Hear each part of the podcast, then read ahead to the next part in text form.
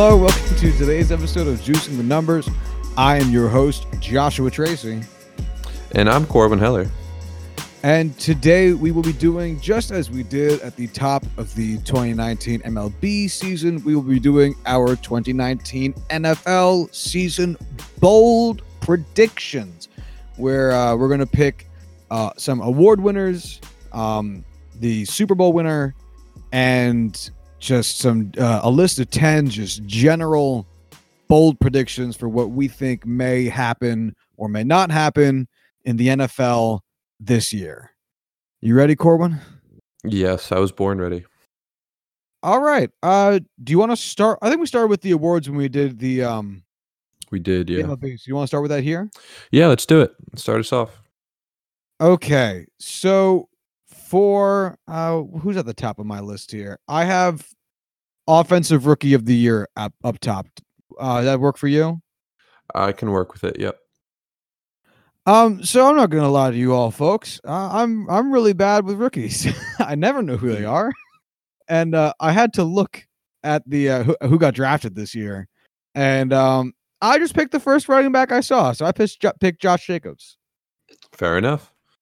Um, yeah, I already forget what team he's on, but uh, yeah, tell me tell me if I'm okay with that, Corbin. um, I mean, he was the only first round running back taken uh, by the Raiders at 22 uh, overall. He's basically in line to be their workhorse back, and depending on what actually goes down with Antonio Brown, um, he could be a, a, serious pass catcher in that offense this year. Um, haven't seen too much of him in the preseason, but if he's anything close to what he was in college, he will be a all around, all purpose, three down kind of back. So, um, did I did did I do good, Daddy? You did good, Joshy Poo. All right, uh, who do you got? I have David Montgomery. Oh, okay. Um, I know who um, that is. Another running back for the Bears. If you watch the Bears game on Thursday Night Football to open this up, he is elusive. That's really the best way to do it. Led all of FBS in uh, missed tackles last year, um, out of like 900 something running backs uh, in college football. The dude is just elusive. He reminds me a little bit of um, a little bit of Le'Veon Bell with just the way he can move through cuts, move through tight spaces at the line of scrimmage. If uh, Chicago really starts to use him and basically treats him as a feature back instead of Mike fucking Davis of all people, um, he's going to put up a just big numbers this year. Interesting note: he had like six rushes, eight rushes last night. Let me actually look it up. He had six carries for 18 yards, which isn't crazy. All of them were runs to the left side of the field. Is that, that significant? Has, not really. It's just weird. Like every rush was to the left side of the hash, nothing up the middle, nothing to the right. Do you think they did that the because Trubisky can't throw to the left side of the field? you, you know what? It would make a lot of sense. Do you think that um offensive rookie of the year is slowly going to become? Actually, I'm not really sure what the uh the history with it is at this point, but do you think it's going to become kind of a best rookie running back award? Because when was the last time a wide receiver won it? Oh man, uh, let's actually look that up. Uh, I imagine it's going to be mostly running backs and quarterbacks. The, the, the, typically the position groups that win MVP out of the offense, anyway. Not that running back's super common, but it does happen. Let's see. The last time, I'll give you one guess at who the last wide receiver was who won this award. Odell Beckham. Yes, 2014, Odell Beckham Jr. Before that, it was Percy Harvin in 2009. Oh, never would have guessed.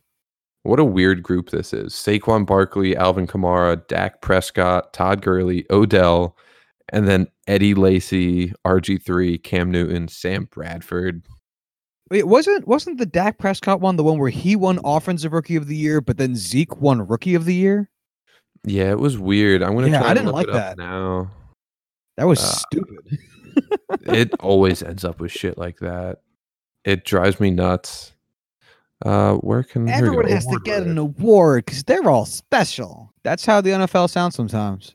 I hate how Corbin. I hate how our generation gets pegged for like needing the participation trophies and shit when it was our parents' generation giving them out. You know what's really funny? Uh, while I do agree with you completely, they don't have just a regular rookie of the year listed at all on uh, Football Reference. Really? Yeah, That's it's weird. interesting for sure. Okay. Huh. Uh, all right. Uh, let's just move on. Yeah, why not? Um, for defensive rookie of the year, I went with a homer pick. I picked. Can you guess? Quinnen Williams. Quinnen Williams, the New York Jets. There's a lot mean, of Jets in my. In It's my a good pick. Is there really a lot of Jets here? Uh, in mine. I mean, I can't talk because I was also a homer. I'll give you one guess who I picked.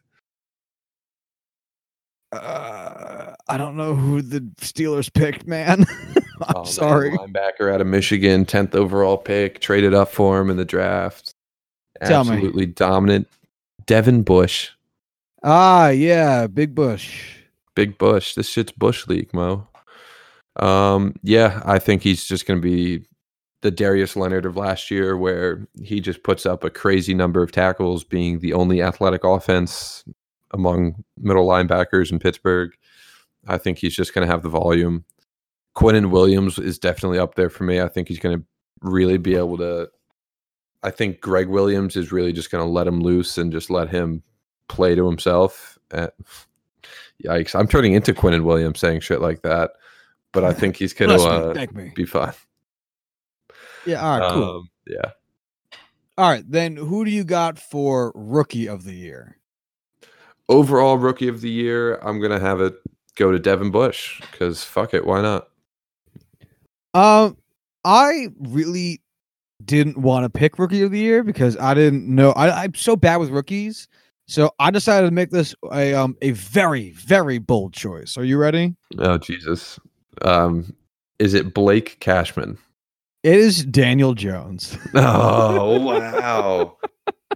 I would rather have taken a Homer Blake Cashman pick than a Daniel Jones winning rookie of the year pick. Could you imagine what it would take for Daniel Jones to win rookie of the year? Oh, it, he'd have to be like a starter from like week four at least on, and he'd have mm. to just put up crazy numbers and like lead the Giants essentially to the playoffs.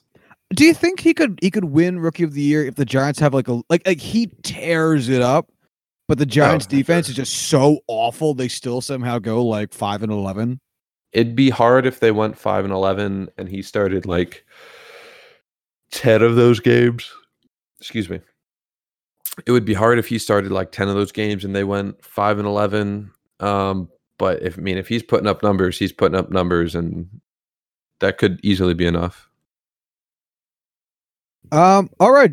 So shall we go to our overall uh, Player of the Year award, starting with Offensive Player of the Year? Let's do it. I picked Alvin Kamara. Not a very flashy pick. Um, a guy who was probably drafted in the first five picks of everyone's fantasy football draft. Um, yeah, he's really good. Is he really? I uh you got me doubting it now. Is he? We'll find out. Um, For for my sake, as one of the people who did draft him in the first five picks, I hope so. I went with uh, what is actually another homer pick. Uh, I want Saquon Barkley. Dude's in my mind already the best running back in the NFL. He can do literally everything. He's going to have the entire Giants offense on his back.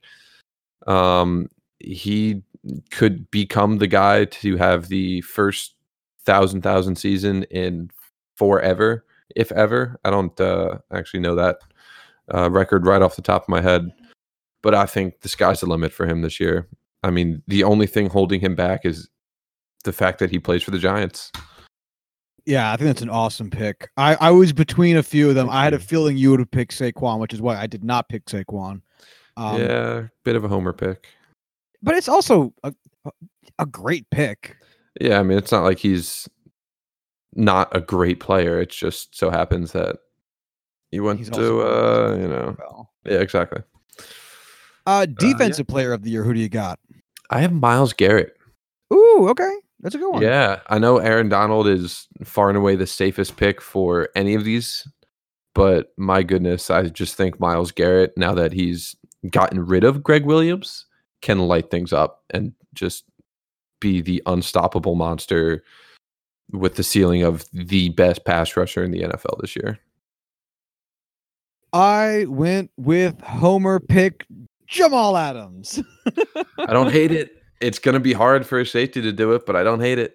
Yeah, Aaron Donald's the real choice here. Um, I think Jamal Adams has, you know, is a great player and still has um, a lot of potential to get better as he managed to take big steps between his freshman and sophomore year, and now we're looking for him his sophomore to his junior year.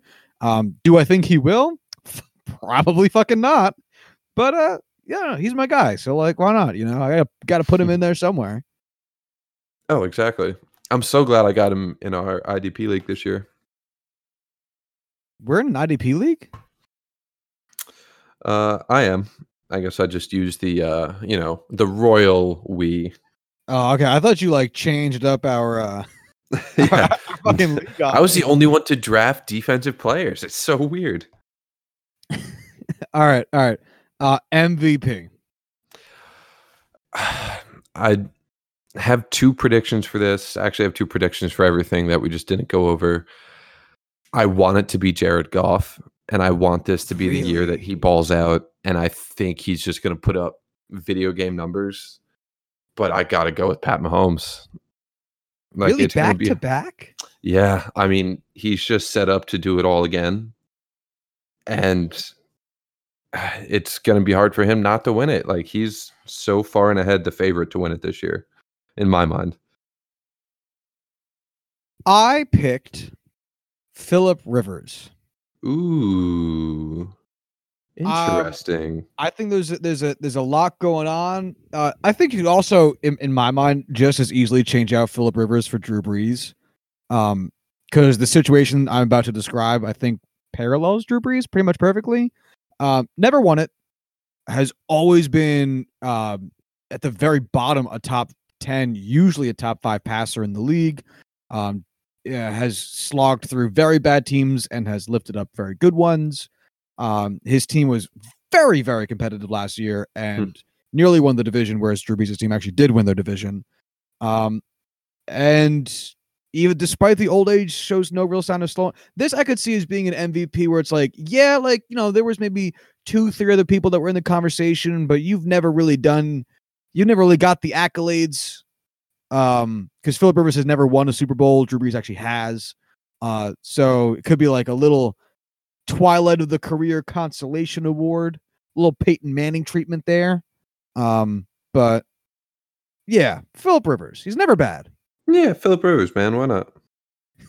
He's going to win this award, and to celebrate, he will have another child. No, he should not do that. Don't do I, that. no think more children.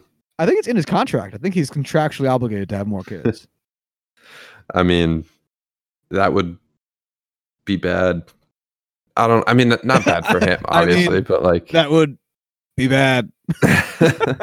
Excellent wordplay from Corbin Heller. hey, I'm known for it.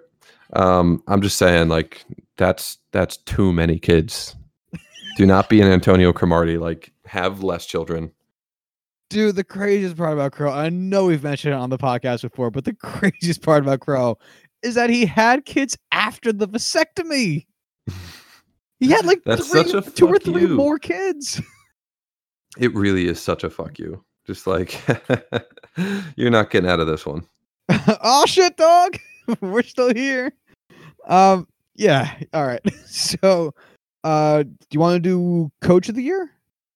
Yeah, let's do Coach of the Year. Tell me Who you got. All right, Uh, fine, I will. Fuck. God damn it. You go. I have go go go. I have Mike Zimmer of the Minnesota Vikings. Ooh. Okay. Explain. Well, I'll get more into this when we do predictions and whatnot, but I think uh, the Vikings are going to do very, very well this year. I think they're going to be the uh, leading team as far as the NFC is concerned. And you know what? They've had some struggles they've had to overcome, whether it be their offensive line, whether it being their kicker, quarterback, running back, you know, health issues. I think he's going to be able to put this team together and push them towards the Super Bowl, and uh, that should be enough to win him Coach of the Year.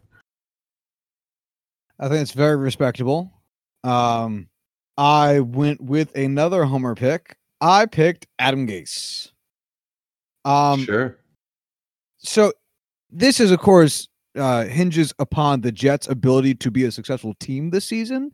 But I think between how inept of a roster he had with the Dolphins, which doesn't excuse the record since he's still the coach, um, as inept of a team as he had with the Dolphins and where the Jets were under the leadership of Todd Bowles and the record that they had with him, if he could manage them to get to the playoffs, if not actually win a game, not even win the division because the Pats are always just a a logjam there. Um, get them to like a 10 and 6 record, you know, something that's really good. Uh, or sorry, like very good, but not like like next level, like like a you know 12 or 13 or whatever. I I think that that could be enough of a, a it would be a huge improvement for the Jets, of course, but it'd also be a big up to show that hey, it wasn't just it wasn't Gase holding back Miami.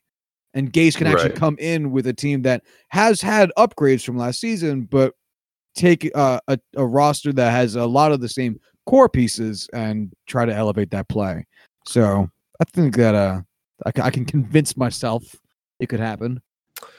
I it would definitely take me some more convincing, but I could see where you're coming from for sure. Yeah, again, um, much like I said with uh, Jamal Adams, do I think it's gonna happen? No, it'd be really cool though, Yeah, and it I would. I, absolutely would be. uh, out of the 32 coaches, I put him in the uh, top 16 for likeliness to win this award. Um, Top sixteen. yeah, I'm, I'm, I'm, yeah, yeah, you know, upper half, comeback player of the year. I have Earl Thomas. Oh, that's a good one. I picked Jimmy Garoppolo. That was my NFC pick if I was going to go with them. I just think um, Earl Thomas is such a more dominant player at his position than Jimmy G that that's just in itself is going to give him the nod. I think what's tough about Jimmy G is that um, he's never really shown his dominance much because he's never played more than like four games in a in a row. Um, he had a, when he first came over to the uh, 49ers, he played a handful of games in a row. I think he got injured like week three or four though. No, I'm thinking like d- right when he got traded. Oh, that's right because like he got the traded end of the mid-season. 2017 season. I think he had like, I want to say five in a row. I'll look at it up. yeah. It, it- so my, my point being, it's not a lot. So what what I'm curious about is like, so I picked him for comeback player of the year because he's a quarterback and because he was hurt almost all last year. But at the same time, like, yeah, he did have. Now that I totally forgot about that end of season you're talking about. That was that Mhm. was like, wow, it's just a coming of Joe Montana. Um, which it wasn't. But he never really like was great for a long stretch of time. So I wonder if he could like Yeah. like Earl Thomas was. Earl Thomas is a great choice because he was fucking awesome. Jimmy G's always been like a, a flashes of greatness kind of guy, you know? Absolutely. He started five straight games to close out the 2017 se- uh, season. Was very, very good. Um, his lowest passer rating amongst all those games uh, was 82.4. He had three above 90, two above 100. So um, he did well. He just literally hasn't played enough games. Yeah. He played So three last year. I guess we'll find out. Yes, So- we will. Uh what do you want to do next with this? You want to do uh, division winners, and then who's gonna go to the AFC NFC Championship, and then Super Bowl? Uh yeah, do you want to do them all straight or do you want to swap back and forth for each division? Um, let's just swap back and forth like we've been doing. All right, give me um you go uh, you go first, I'll go first, you go first. Give me your uh AFC and NFC North.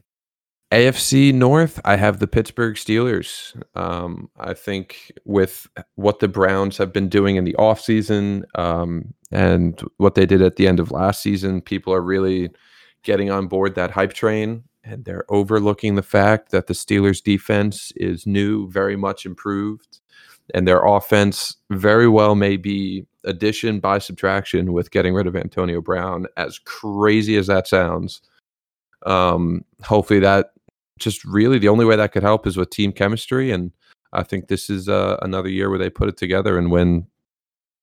I don't know, 12, 13 games could be it. They won't because they'll lose a bunch of shitty games to like the Buccaneers, but you know. And then I have the Vikings in the NFC. Like I said with Mike Zimmer, I think they're going to be the front runner to win the uh, NFC outright. Especially looking at how uh, the Packers and the Bears were playing last night, that might not be the same division we thought it was going to be.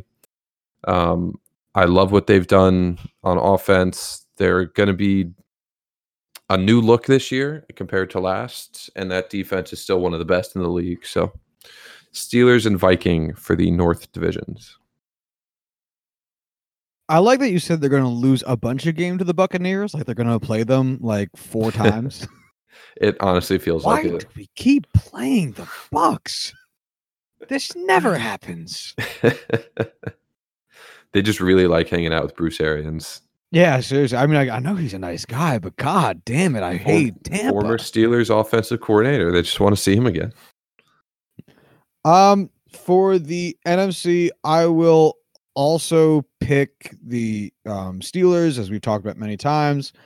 Um, so my bold prediction is going. One of my later bold predictions is going to contradict this choice. Um, I will go uh, for for NFC North, but I will go with uh, the most likely choice in my mind instead of the boldest choice in my mind.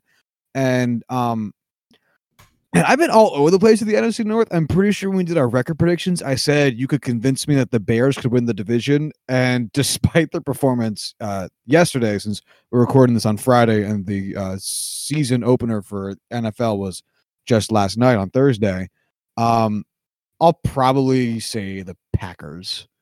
Okay. Um, I think the Bears could possibly still do it. Their defense looks good, but um, uh, and I'm sure that they can figure out how to make a work offense out of whatever the fuck they got. But yeah, I'll, I'll say the Packers is just a little bit maybe safer of a bet. All right. Uh, the South. Oh yeah, I said I would go first next. Okay. Uh, um, AFC South. I will go with the Texans. A fun and dynamic offense, a full season from Deshaun Watson since he will no longer be hurt.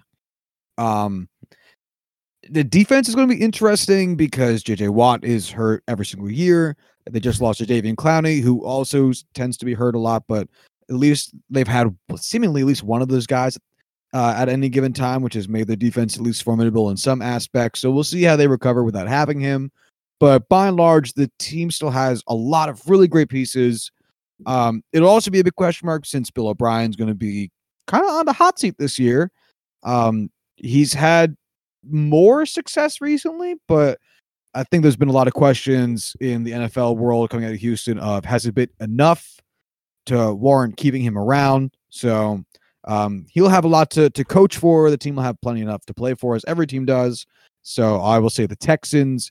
For the NFC South, I will pick the Saints. No explanation needed.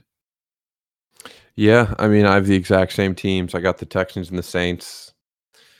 It the Saints are an easy pick in my mind. I just don't think the Falcons are going to be complete enough as a team to compete with them, uh, especially since the Saints do every aspect of the game better than the Falcons.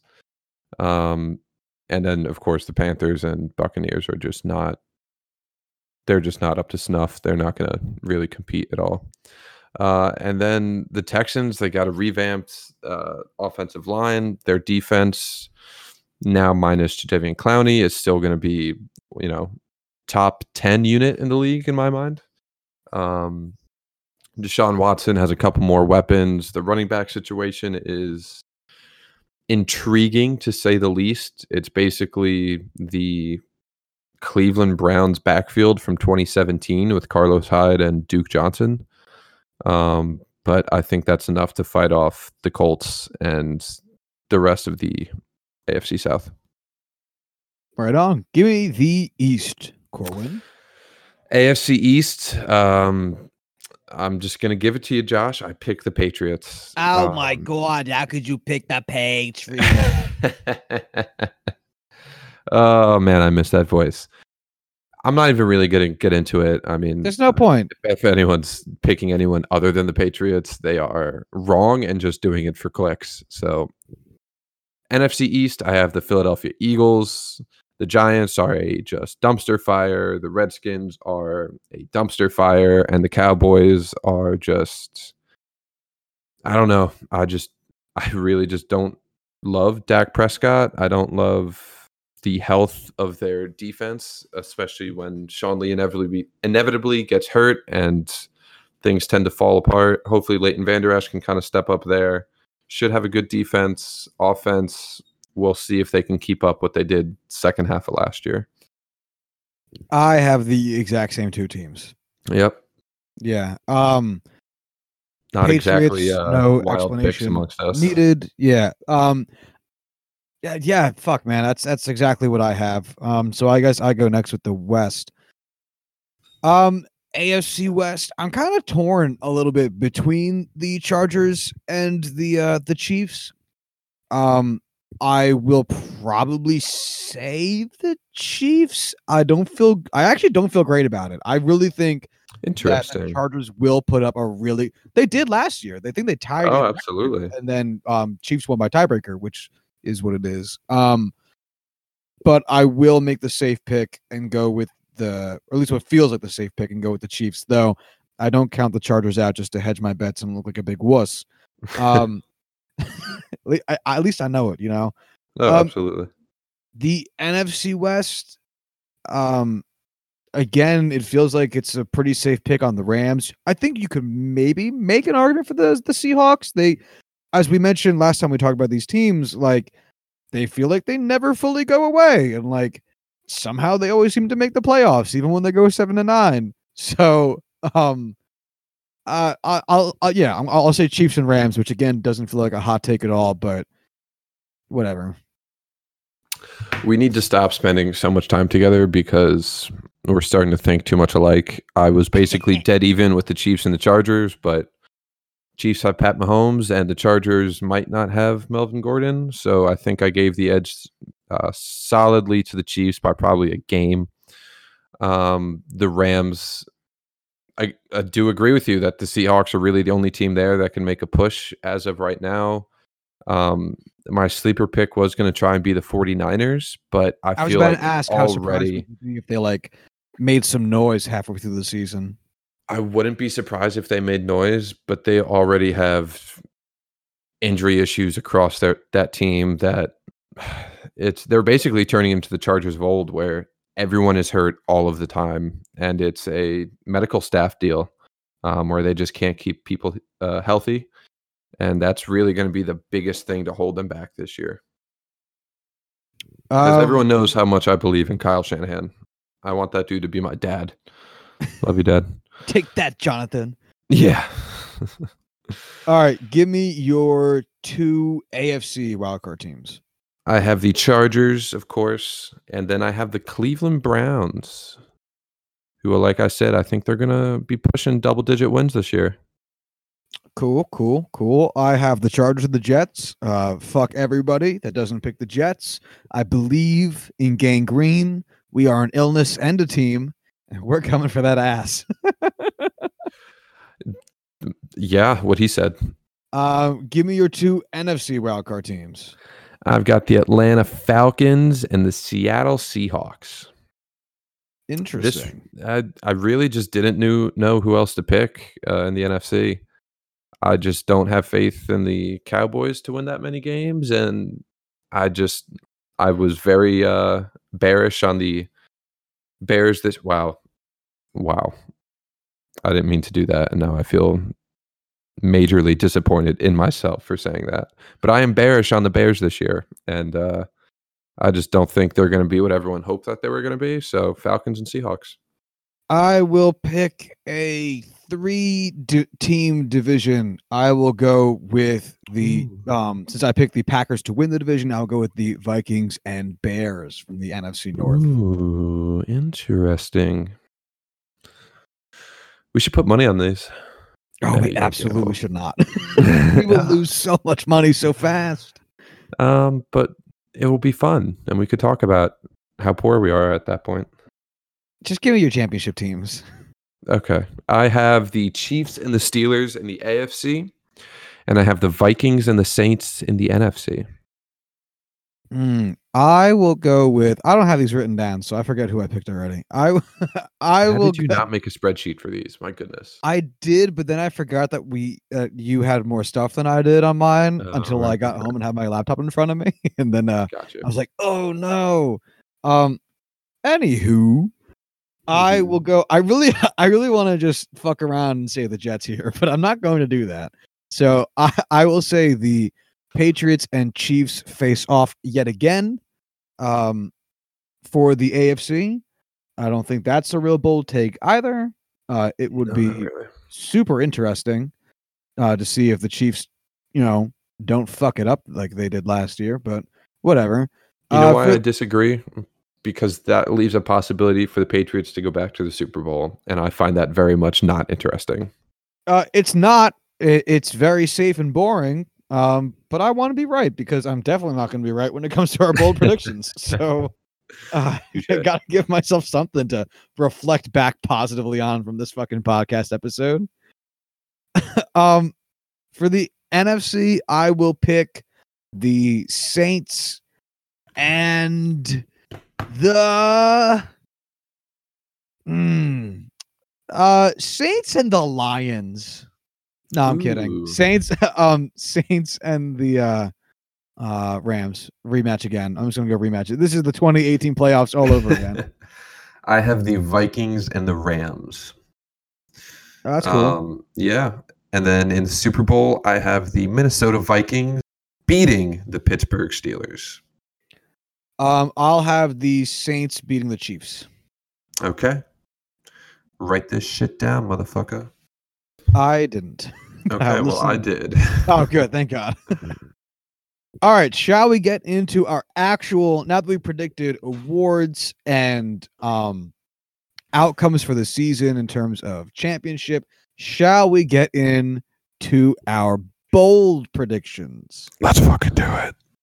All right. Uh, do you want to start or do you want me to? I'll start off at Okay. number one. Dalvin Cook leads the NFL in rushing yards and rushing touchdowns. Wow, that is a bold choice, my That's friend. a bold one. I will tell you why.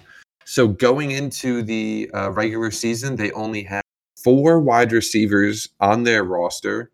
Uh, they just signed Josh Doctson off of uh, the waiver wire from the Redskins, which doesn't move the needle for me in literally any way. They're finally healthy. They finally have an offensive line. Their first round pick, Garrett Bradbury, is the perfect keystone at center for their zone rush. I think they finally put it together. I think they're going to be a super power rushing team this year. And I think he leads the way. Neat. Thank you. Um, I don't have nearly as much explanation for these. These are just bold predictions. That was I really the only one that I have. All Serious, right, good. you I feel much better then. for. Um, my first one is that uh, it's not that bold if you've listened to the show. Um, Kyler Murray fails below 80 QB rating for the season Uh, and a losing record with the Arizona Cardinals. I think Wow, the I only think- like I think the losing record isn't bold. I think that's a gimme almost. Yeah, I was gonna say that's a gimme, and the take that Kyler Murray, Kyler Murray fails, I think, is uh um also relatively um not out there. I think a below 80 QB rating might actually be tough because QB ratings are relatively inflated these days. Mhm. Um, but yeah, this is overall this is not a very hot take. Boom. I love it though. My number two, Myles Garrett falls just short of the NFL sack record, but leads the league with 21. Uh, are we gonna revisit our our MLB bold predictions where yours aren't super bold? I like the Dalvin Cook one better. Hey, can you uh pause for one moment? I have to go yell at my fucking roommate for screaming at the top of his lungs. Uh, there's no pausing, but yeah, go ahead.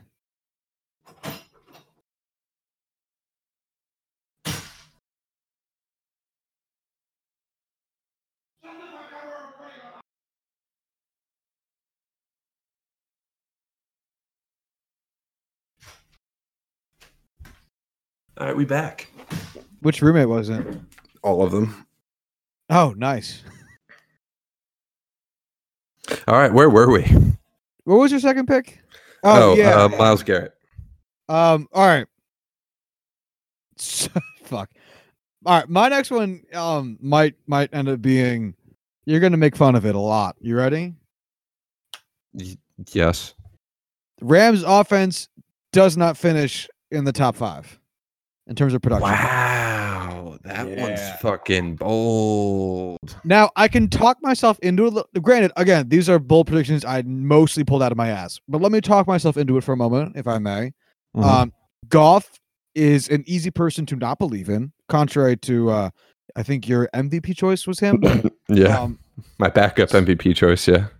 yeah. Um, well, I, he's a I very- want him. I want to go and say he'll win it, but Pat Mahomes is such an obvious choice.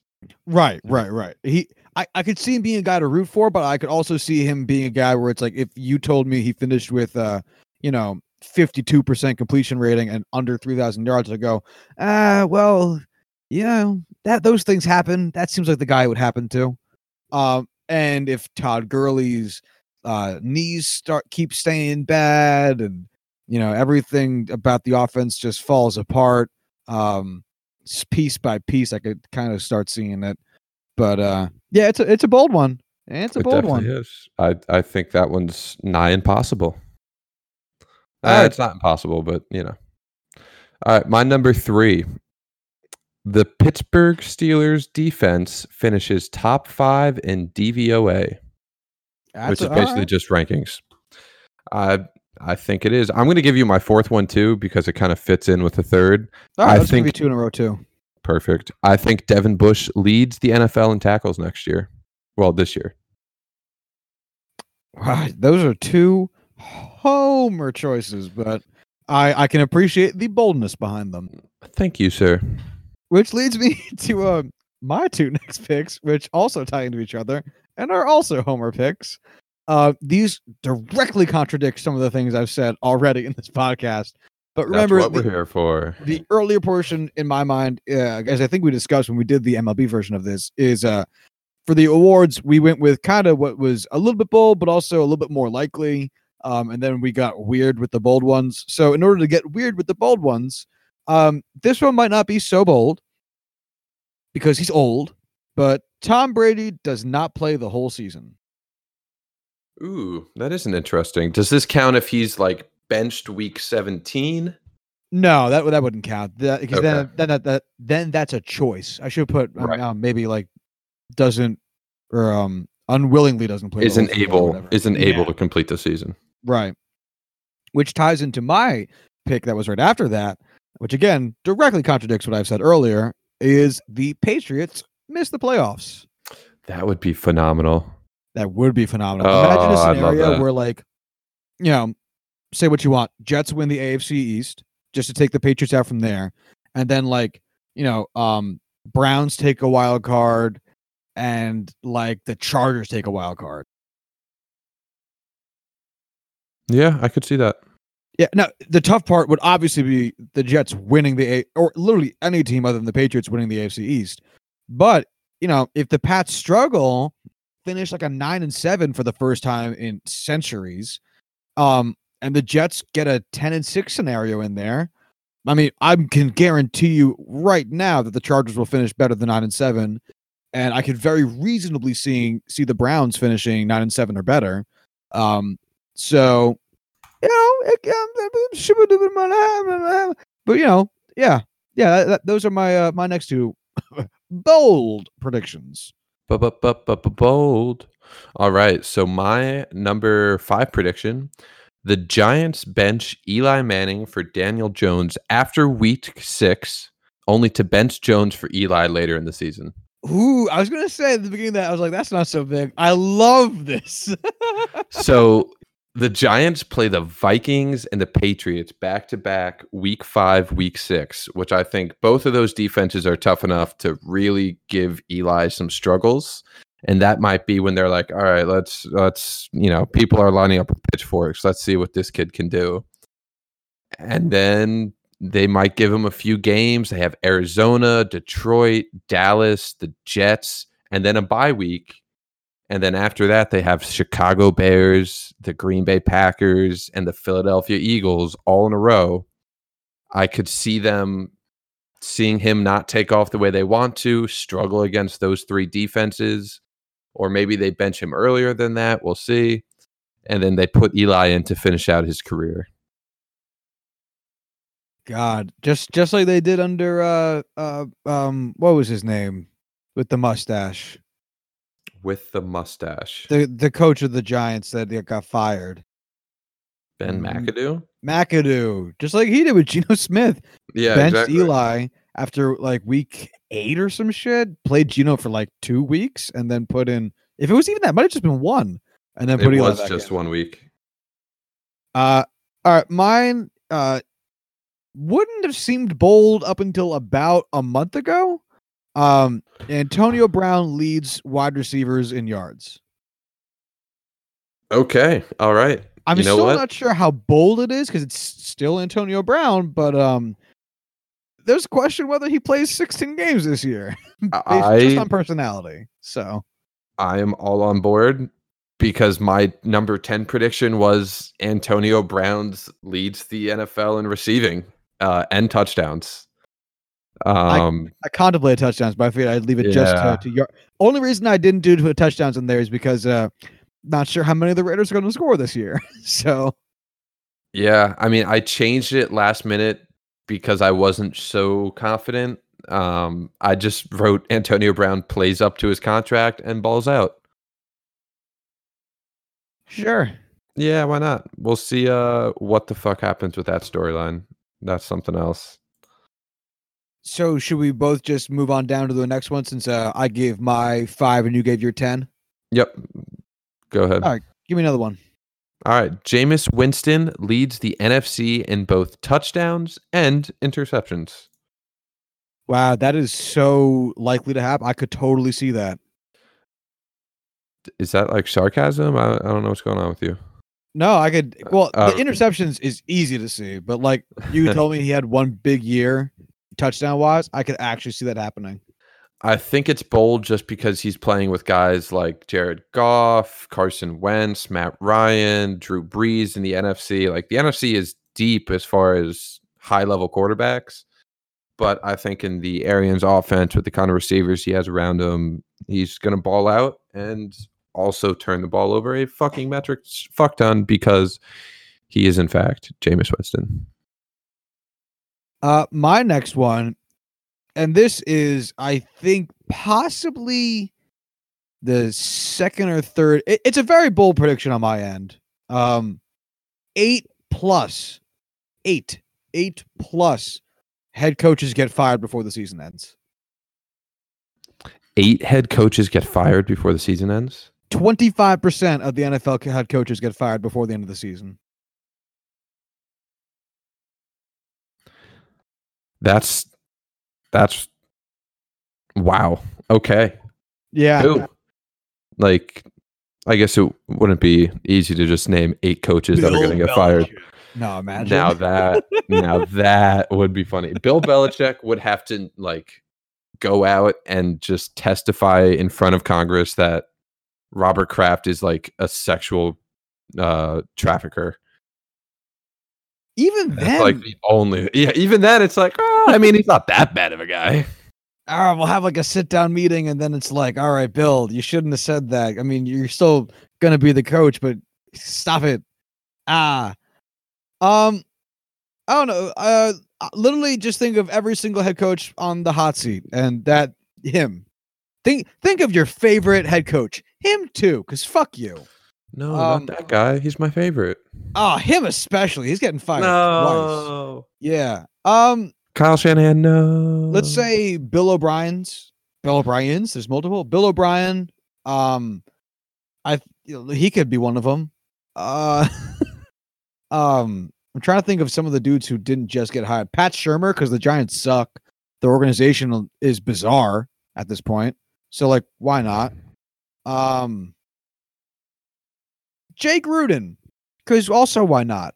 Fuck the Redskins. um, what's that? Doug Pederson? Is he the guy? Uh, in, is he still in? Uh, no, Doug Marrone. Doug Marrone's in, in Jacksonville. Uh, Yes. for sure. Jason Garrett finally. Um, uh, Ron Rivera because also why not? Uh, He deserves it. Yeah. Okay. Um, mm, I want to. I want to pull Mike up a Tom- list of coaches. because we've been talking about that forever uh, as a possibility. Who? Mike Tomlin, Ooh, yeah. I don't want that, but ooh. and then maybe like a um a first year coach because someone realized they made a mistake, like a um uh Zac Taylor or Mike Lafleur, one of those two. Matt Matt Lafleur. Lafleur, Matt Lafleur, I could actually see uh, Yeah. if he just doesn't do fucking shit. Um, How many did I name? Is that enough? I wasn't counting. Uh, so I'm just gonna go through a list of all the coaches, and I'm just gonna name the guys that I think have a chance, like a serious chance of being fired. And I'll, I'll count Uh, for you.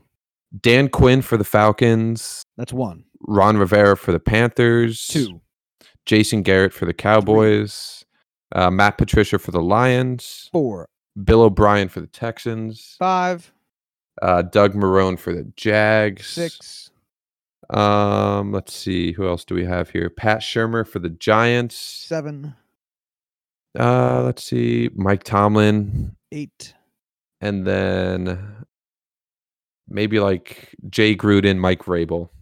Probably Nine, not ten. Vrabel. I take I take Vrabel back, so I think nine. Yeah, I, I I'm wondering because it seems like teams have been a little bit more liberal with where they will take coaches from. Mm-hmm. Like you know, we saw the Packers go with an offensive coordinator. You saw a couple of teams go with um, college guys. That I'm wondering if it'll just make them. I'm wondering if we will start to see head coaching become maybe maybe a little bit less of the boys' club we've been complaining about it being, and um, coaches or teams starting to get maybe a little bit weirder with their coaching choices and not letting um, some guys just sit there forever. But so this is a it's bold. It seems like we might actually end up heading towards somewhat of a coaching purge at some point in the future, or at least a higher coaching turnover. Um, as we see that with other sports, plenty. But yeah, fuck it. Eight plus head coaches get fired during the season. Yeah, that's pretty wild. Um, Be a great we will keep we will keep that tracked for sure because now I am intrigued. Uh, next, next one. next up, I have Chris Godwin and Tyler Lockett finish the season as wide receiver ones. Um, Ooh, that's interesting. yeah, I, that's a fantasy term. Basically, both of them are going to finish in the top 12 in scoring for wide receivers uh, in order to be considered wide receiver ones. I think Chris Godwin is an absolute baller and has been pushing Mike Evans uh, for the one, wide receiver one spot in Tampa Bay. And with that high octane offense, I think he's definitely going to be able to get the numbers to put it up. And I've heard nothing but great things about Tyler Lockett in that um, system, replacing uh, Doug Baldwin. Uh, he's going to be a major touchdown threat this year, like he was last year. It's I think these guys are going to ball out. I like it. That's a positive one. I feel like we haven't Thank done you. too many positive ones. Uh, I have one more positive one. the other one's quite negative. Uh, actually, no. My I have a positive one right here. I forgot. I forgot I wrote half of these. Um, so these are a surprise to me too. Uh, um, Brian Hoyer takes the Colts to the playoffs. Really, Yeah, I'm all about it. I don't think it'll happen, but I I would like to see it. I'd like to see the Colts in the playoffs. bold predictions aren't about what's gonna happen. bold predictions are for wouldn't it be wild if that happened? Uh, am I up now? Yeah, sure. All right. Evan Engram leads the New York Giants in receiving yards and receiving touchdowns. I could totally see this happening too. Yeah, I don't feel like this one's as bold as I thought it was writing it, but you know, a, a tight end doing that for a team that's not Travis Kelce, I could see it being, you know, a little bold. You know Uh, what would have been just- really bold is if Odell was still on the team when you made this prediction. that would be quite something. I mean, in games where Evan Engram hasn't had Odell lining up uh, on the same line as him, he has been you know, a top four tight end. I think they're basically just going to treat him like their number one receiver, their Mike Evans, essentially, just as a big bodied jump ball receiver. Uh, I think it's going to work out well. All right. Um, my next one will also contradict things I have previously said in this podcast. Uh, the Detroit Lions win the NFC North. Um, we Wow. saw we saw the Packers Vi- and Vikings both have weird um combination of injury, coaching, and just basic execution issues last season that led to suboptimal records for both of those teams. Um, so hey, that could happen again. Um, and then while we're at it, Trubisky just sucks a whole wad and can't manage to lead a team to victory. And then who's left? Detroit. Who's that in the shadows? Detroit. Sneaking This- up there with their like eight and eight, nine and seven record, just managing to prey upon a division that's weirdly weak this year. Right, but like the thing is, in order to prey upon someone, you yourself cannot be the prey. And as much as I really truly love for the Giants to win, Lions. Lions. Yeah, Lions. What did I say? I just said Lions. Giants. You said Giants. All right. Well, I am straight up retarded. I want nothing more than the Lions to be able to win games and go to the playoffs. But they are so far down that totem pole as far as, you know, the food, not the f- fucking food pyramid. Uh, what what am I thinking of? Food chain. The food chain. Thank you. That- they You're are at the top of the food chain, but the bottom no top of the food pyramid, but bottom of the food chain. exactly. They are sugary snacks of the football world. Oh God. Hey, right. hey, wouldn't it be great though? I love it. I would truly love it, but there's no way in hell that that happens. uh, give me the next one. Is this your Um, is this your second to last or your last? this is my last one. All right, well then I I have two left. So let me give you another one. Okay, go for it. Um, Jacksonville's defense can't win them again, can't put it together. Uh, but Really? Nick Foles' offense carries the team to still six wins. Dude, this is making me question whether or not you don't do drugs because this is wild stuff. I, I know. Um, I, I like I said, I got weird with it at the end. Yeah, big dick Nick, man. I mean, if you want to strap your carriage to that horse, go right ahead. Uh, I sure as hell won't be doing it. Oh God, Uh, no. Yeah. Man, I really love the Jacksonville defense this year too. Like I think they're gonna be. That's be why I thought this would be so good. weird. Yeah, you got me. You got me there, Josh. Um, right, Give me your I final will. one. I will eat my hat if that happens. Uh, my final one though. Josh Rosen starts the season as a backup, yet finishes the year leading the NFL in sacks. I like this one. I think that offensive line without Laremy Tunsil is just it is now officially the worst in the league. And boy, I just they're going to kill this kid.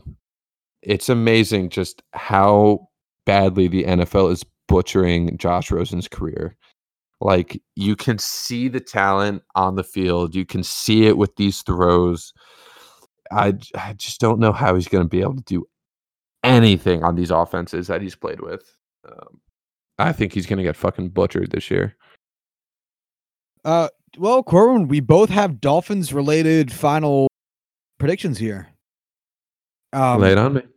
the Dolphins release new uniforms slash logos, and in parentheses I put retro logos, uh, to distract during a terrible season. I don't see what is like bad about this at all. I think this is legitimately going to happen, and Yeah, I, I will put money on it. this. Yeah, Um, like for one thing, like the the Jets just did a redesign, um, and in part it was because like, hey, we have a franchise quarterback this year, so we're going to be on the upswing. But also, don't look at how bad our season is, um, or how bad we have been for like the last three four years. Um, but also, I think we're going to probably see more teams doing redesigns of jerseys. Uh, these current giant uh Giants Dolphins logos have been panned since they got rid of the dolphin wearing the the helmet. So Uh, as long as they're changing the logo back, which would appease fans during a very dark time, why not fuck around with the uh, the jerseys? So is this bold? Uh no. I I think it's more um will it happen now versus like next season.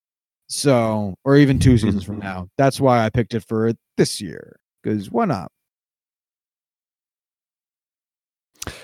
Anything else you'd like to add to all these? Not in particular. Um, we covered a lot of ground with this. You? No, I mean, I covered all my. I'm forgetting the second half of this idiom. I'm covering all my bases. I think that is it. Yeah, yeah. Man, it. I am. I am a stupid person, dude. I hope you know that. Uh, I do, and I respect you anyway. well, thank so, you. I thought to close out the show, uh, I tweeted about this on our Twitter account. Uh, that's where tweets go. Um, really? Hopefully, I don't really know. No, I'm kidding. Um, that Pro Football Reference finally put out the advanced stats for the NFL. Um, did you see the tweet, Corbin? I did see the tweet.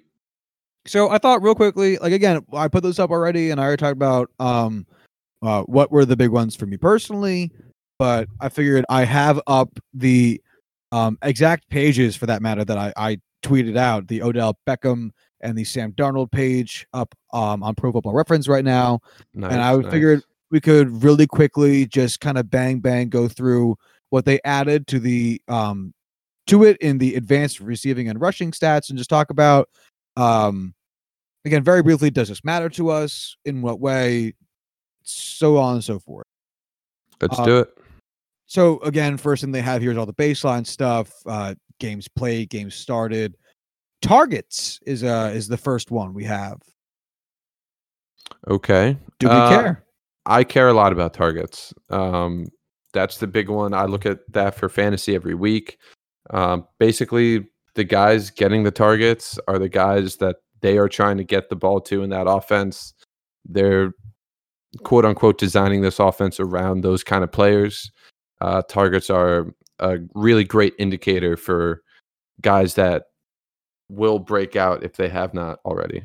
Yeah, targets is also on the regular receiving and rushing. Uh, but yeah, it's an important one. Second, which is also on both, is receptions. And third, which is also on both, is receiving yards. So let's move on to the first one that's new, um, which is a, a stat I think both of us can say with 100% certainty we do not care about, is first downs receiving.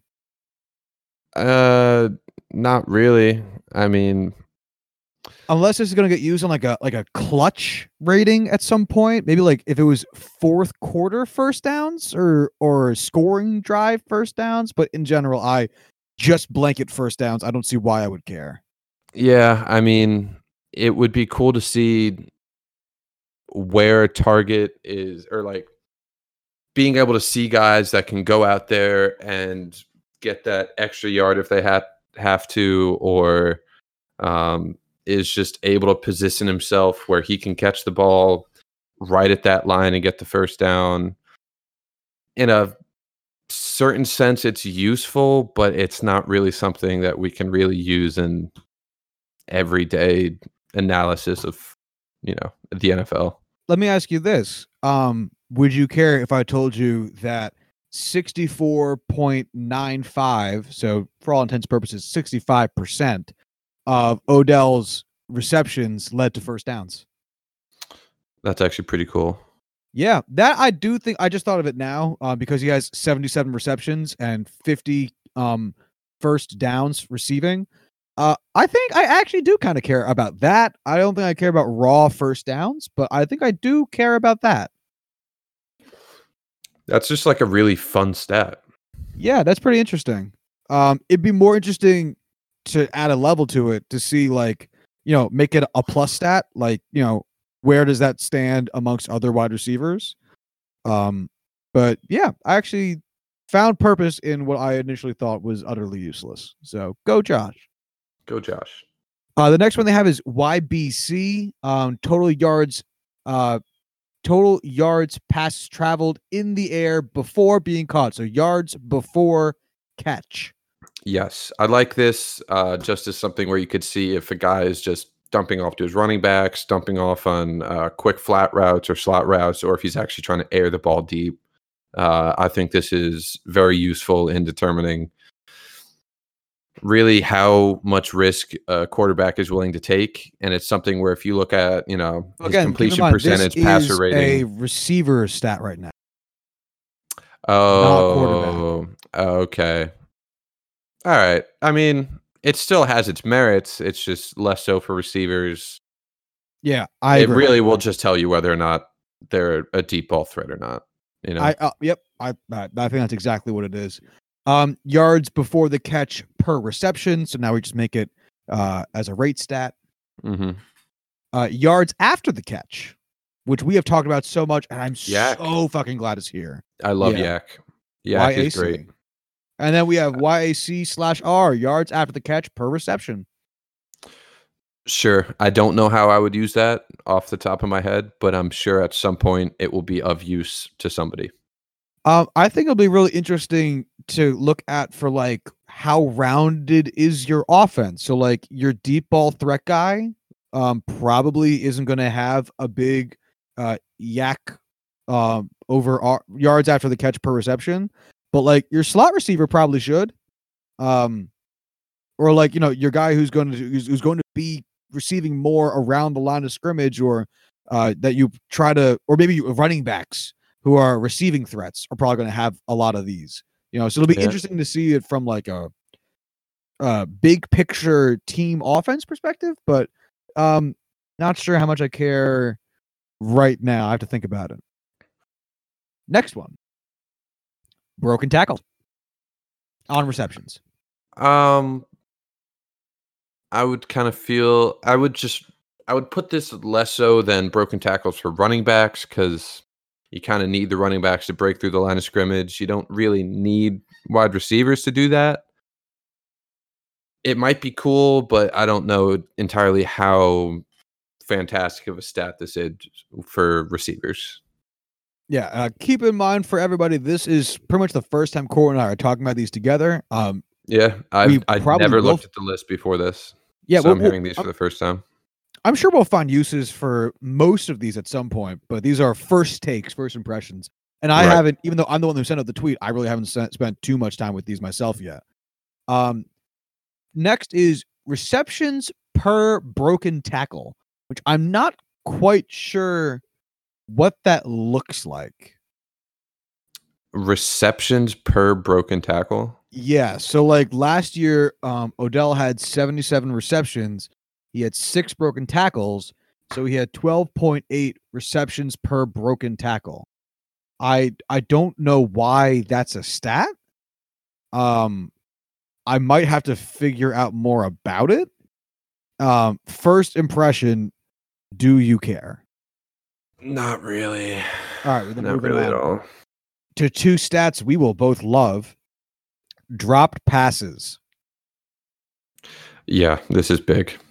And then followed up immediately by dropped passes percent, drop passes per target. Yes. Even more important than drop passes is drop pass percent. Yep. Yep. Um, out of curiosity, so uh, by the way, it looks as though they're only at 2018. Like, I don't think they're going to backdate it all. So we're only going to have this data for last season and this upcoming season. Um, Okay. so it, it seems like we're not going to because you know Odell's career started in 2014, but um, 2018 is the only column available or a row available. So we're not going to be able to go too far back using the Pro Football Reference page. But anyway, doesn't matter. Um, for right now, what do you think? Uh, how many drops do you think Odell had last season? Uh, zero. Four. Oh, damn. Yeah. That's a pretty normal number. I thought it was going to be something exciting. Yeah. Oh well. Um. So now we go. That's it for receiving. For rushing, a lot of it's pretty similar. Uh. So it starts off with uh, rushing attempts, rushing yards. a- again, things that are available at, in the uh, the top part of this page. Uh, first downs, which we went over already. Um, yards before contact Yes. for rushing. I like this. This is a very cool stat. It really lets you examine when you look at a running back's yards per carry. Who's doing the work? Is it the offensive line or is it the running back trying to create for himself. Uh, like I think it was like two years ago, Marshawn Lynch had like a, a four point something yards per attempt, which was very good. Uh, you know, it's decent. Uh, but he also had like negative two yards before contact, which was fucking insane, which basically means he was getting hit two yards behind the line of scrimmage and then running for four more yards past it. Um, so it's really cool seeing shit like that and being able to uh, contextualize that. Yeah, I like this a lot. Um, yards before contact per rushing attempt. Uh, this is it's the same shit. Yeah, just a rate stat. Yeah. Um, yards after contact. Uh, I like it. It's when you match it with yards before contact, it really shows a full spectrum of what that running back can do. Yeah, I feel like we're very rarely going to see these two separated because of just how intertwined the two of them are. Exactly. They go hand in hand. They're Yeah, basically and- just handcuffed. And as such, we have yards after contact per rushing attempt, which, you know, just the rate stat Rate version. stat. Yep. Uh, broken tackles on rushes. Uh, in a similar vein, it's you know, it's more important than it would be for a receiver. Uh, I know I mentioned that it's decently important, but nothing crazy. You can be a good running back without it. You can be a bad running back with it. Yeah, that this seems like a like a nice addition. Like, like it's a, it's a bonus. Exactly. Like Yeah. this could be. I think we've mentioned this about a few different stats in the past. I don't recall what they were. Um, but this is probably that thing that might be like a separator between he's the best running back on the team versus he's a top five or ten running back in all of football. Mm-hmm. Like you don't need it to be the best running back on the team, but you probably do need it to be a top five running back in all of football. right. Uh, and last but not least, uh, again, mildly confusing. Um, rushes, rush attempts per broken tackle. Um, I think we can both say, as of right now, I don't see a point to it, but this is our first time seeing it, so we might just need more time. Thoughts?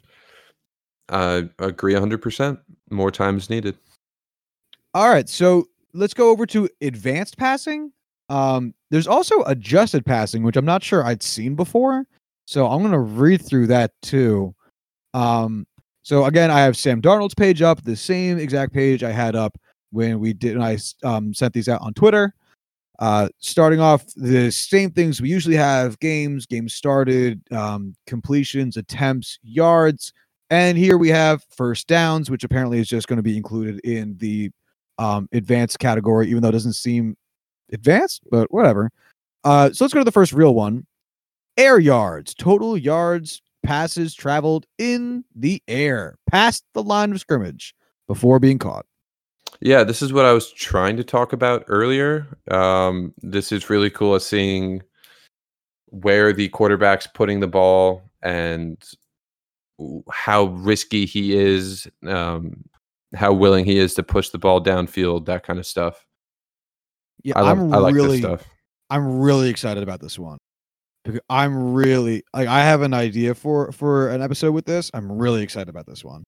To have a like actual easily pullable data because that's one of the benefits of Pro Football Reference is that the data is very easy to get into an Excel form. Um along with the the, the stats that come with it. I'm very excited. Um air yards per pass completion. Yeah, I feel like all of these air yards per completion, air yards per attempt, all that Yep. kind of stuff. It's all just, it's all the same. Uh, yeah, yeah, different ways of looking at at the same information, all useful, but all in the same vein.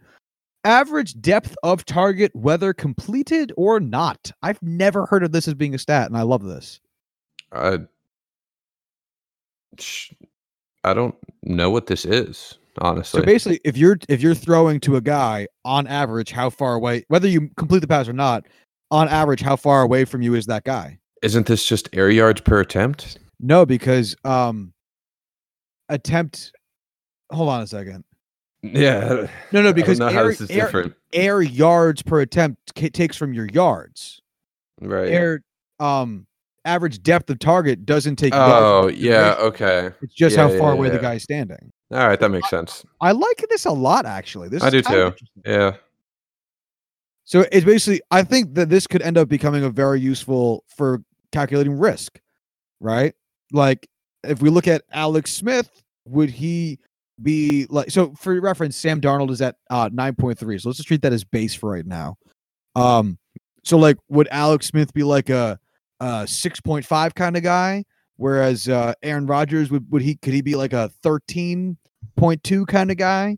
You know, like this could be really interesting for seeing like how much of a gamble on average does this quarterback take when chucking it? I think this could be really cool. Yeah, I'm all about this. Can't wait to see Jameis Winston's next year. I am with you. Uh, we have some familiar ones from the wide receiver category. Yard pass yards after the catch. Yeah, sure. I mean, this kind of would work nice to see her. Um, did I just say her? Yes, you did. God, dude, why am I so fucking bad at just basic English words?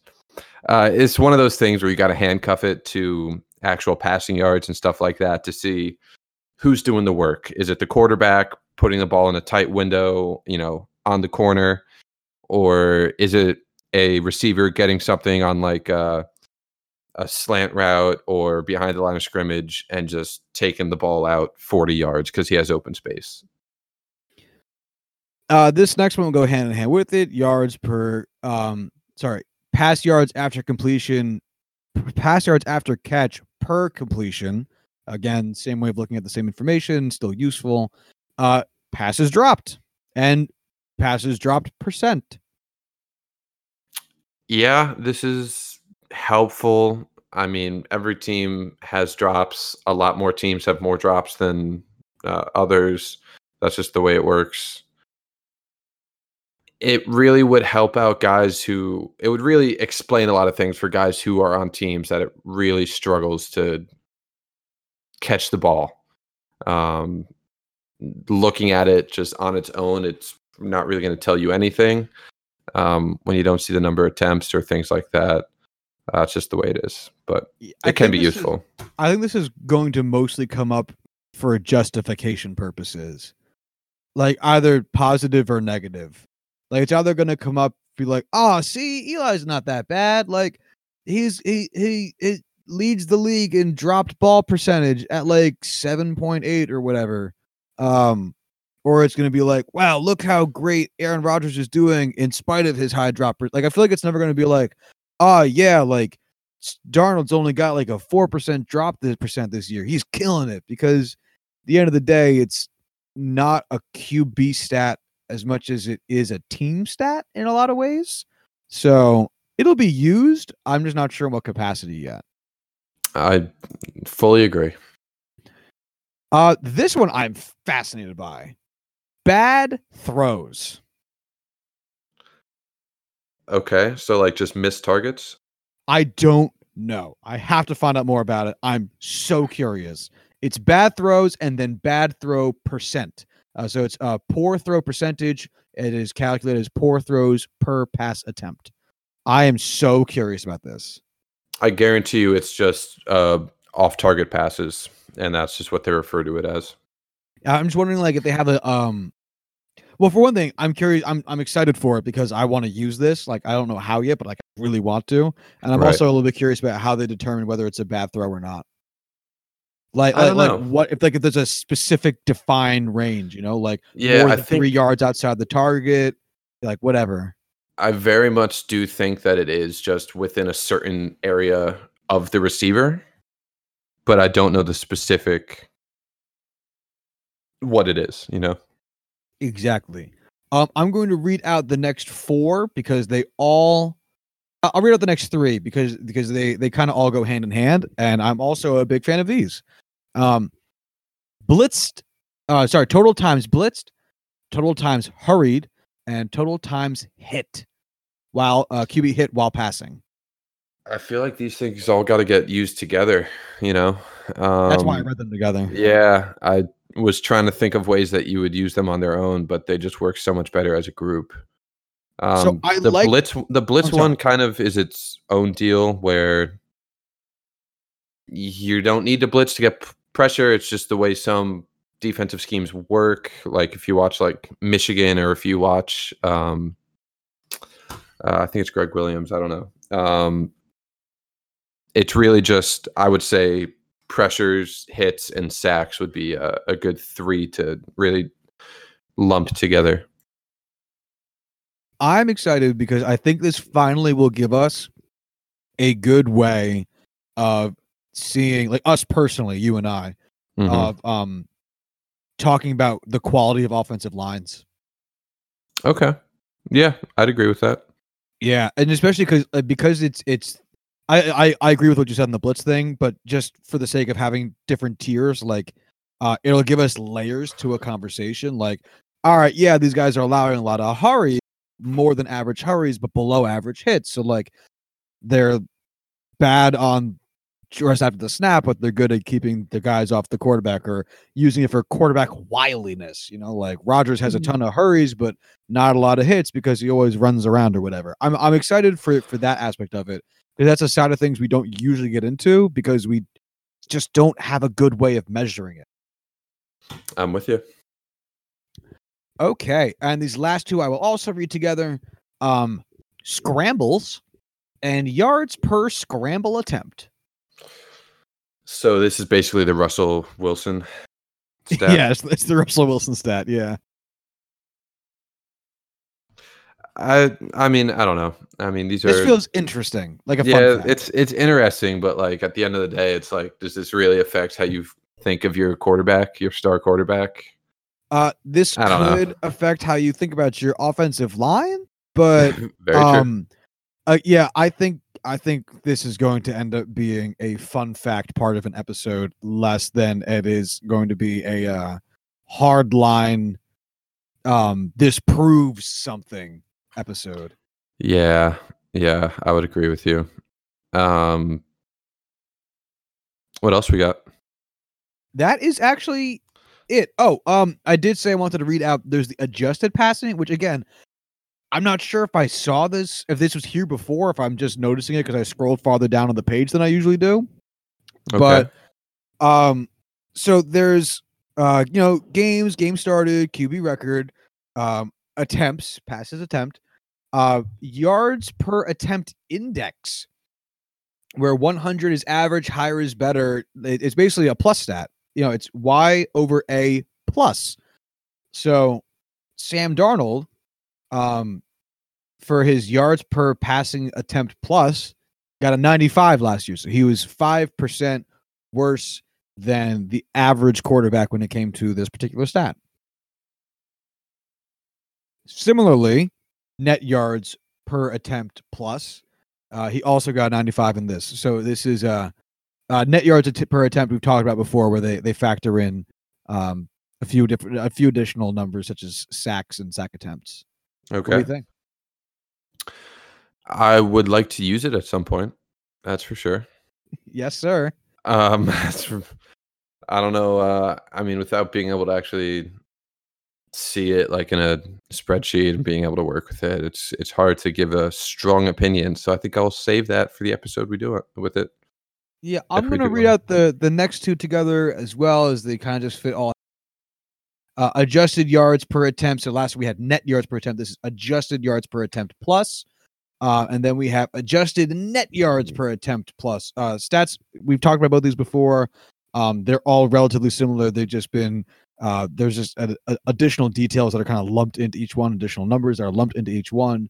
Um, so it's nice to see it. It basically just saves us steps because it's something very easy to do on your own. But I'll fucking take it given to me rather than having to calculate it myself. Yeah, right.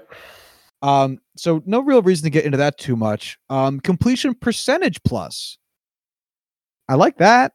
Again, something we could do on our own, but it's there. Yeah, I mean, I just don't have strong feelings towards it one way or the other. I feel like completion percentage isn't one of those things that it's not one of the things I care about most when looking at a quarterback. So I wish they did this with, you know, better rate statistics.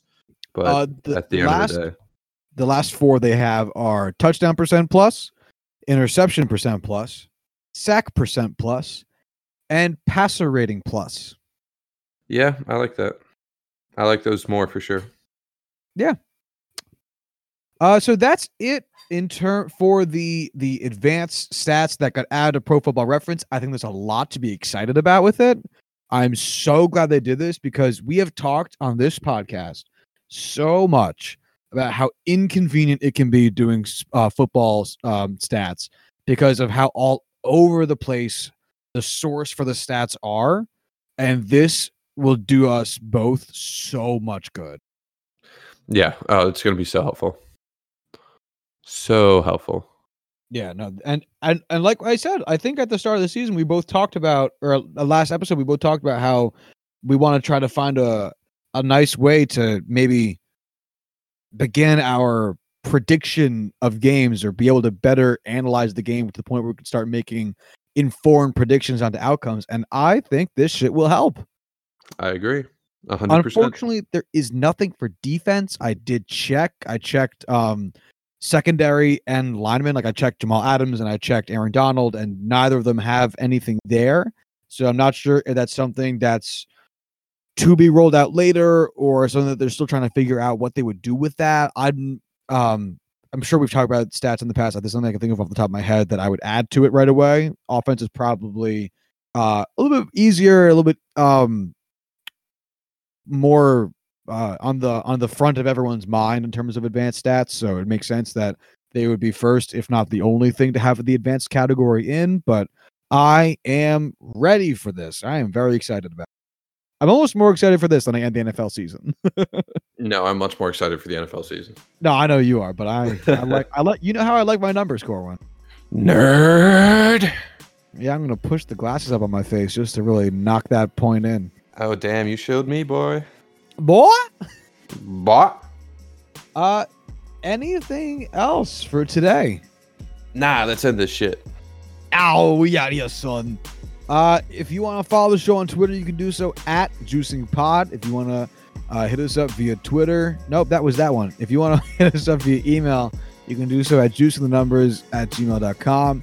If you want to find the show um, uh, website, you can do so at juicingthenumbers.wixsite.com slash website as well as juicingthenumbers.com. And until Thursday, y'all have a good one. Bye.